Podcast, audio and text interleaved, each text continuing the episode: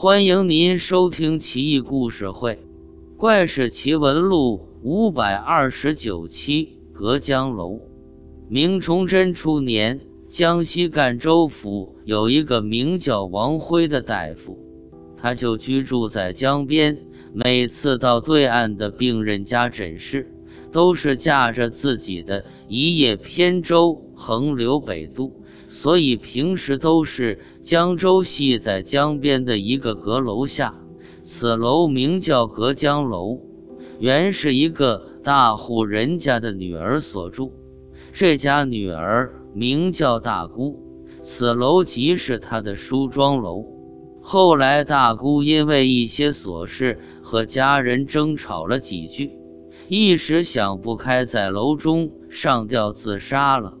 自大姑死后，这楼就所闭起来，不再住人。王辉也觉得不太吉利，所以就不敢再将舟船系在这里。过了数月，有一天，王辉去对岸人家给人看病，看完之后，主人对他盛情款待，留他在家中吃饭喝酒，一直到晚上二更过了。才酩酊而归。他独自驾舟不到一刻，就到了隔江楼。此时云淡风轻，月光皎洁，岸边芦花茂密，随风轻曳。江上水天一色，波澜不起。王辉见此美景，心情大好，不由仰天长啸数声。笑声未落，忽闻楼上有人低声呼道。王先生，这么晚了你才回来吗？王辉最终忘了此楼已经很久无人居住，随声抬头仰望，只见隔江楼上大姑凭栏独立，云髻雾鬓，身姿绰约，身上的裙带随风轻扬，双眸如水，眼含笑意，样子和生前一模一样。王辉因为以前曾经给他看过几次病，所以对他的音容笑貌都很熟悉。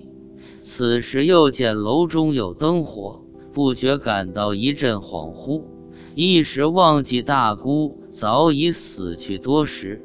于是他将舟停在楼下，问大姑：“这么晚了，还在这做什么？”大姑请他。上楼喝杯茶再说。此时他因为喝了很多酒，正感口干舌燥，听大姑一说，心中大喜，欣然涉水登陆原梯而上到了楼中。大姑将他请入闺室之中，只见房中的家具摆设仍如以前一样。王辉坐了一会，大姑端上香茗。请他饮用。王辉将茶端在手中，只觉芬香扑鼻入口，甘醇。他心中很是高兴，一时间赞不绝口。大姑见他喜悦，张口对他说道：“奴家平日让您费心，几次得病都仰仗您的神医妙方才得以痊愈，以致到现在。”都没齿难忘，到了地下却又得了鬼病，本已死了一次，不堪忍受再死一次，所以还请良医给我治疗一下。王辉听后也不以为意，就像平常让大姑伸出手来为其把脉，结果手指刚刚搭上大姑的腕部，忽觉触手处。冰凉无比，一惊之下，这才记起大姑已经死了。可是此时他身在醉乡，并不感到害怕，反而好奇地问道：“人死都死了，还害怕有病吗？”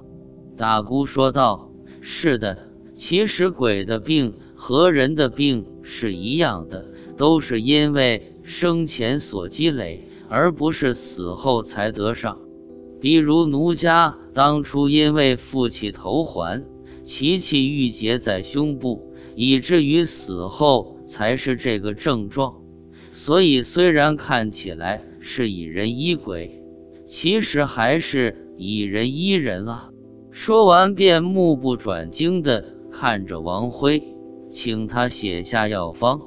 王辉三两下便将方子写完，交与大姑，顺便问道：“明中难道也有药房吗？”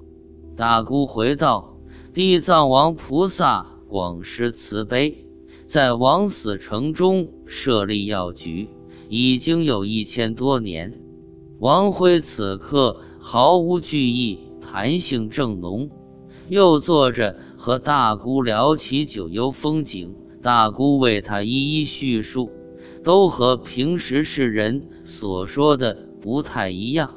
正说着，王辉忽然细问大姑道：“我听说一死鬼的样子非常让人恐惧，可是今天见你却不是这样子啊！”大姑一听。正色作答道：“我感激您的恩德，还来不及呢，怎么能让丑陋的形状显现出来？”王辉却一再说不信，再三强求大姑想看一看，大姑却始终不肯。此时王辉刚好正在吸烟，见大姑迟迟不愿现出原形，便含了一口烟。向大姑脸上喷去，连喷数口。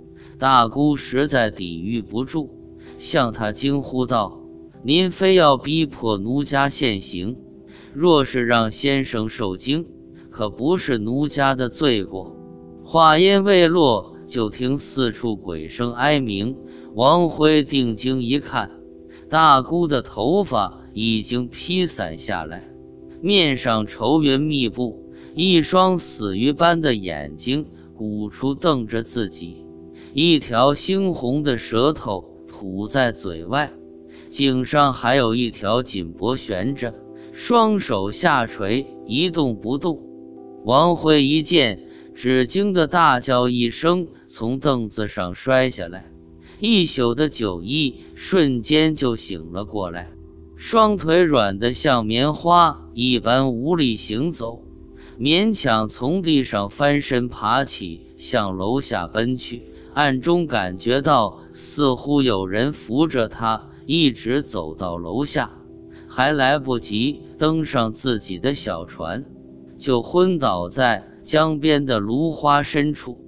待得天亮，王辉才悠悠醒转过来，仓皇起身，登船渡江而归。从此隔江楼下。就再没有人敢去了。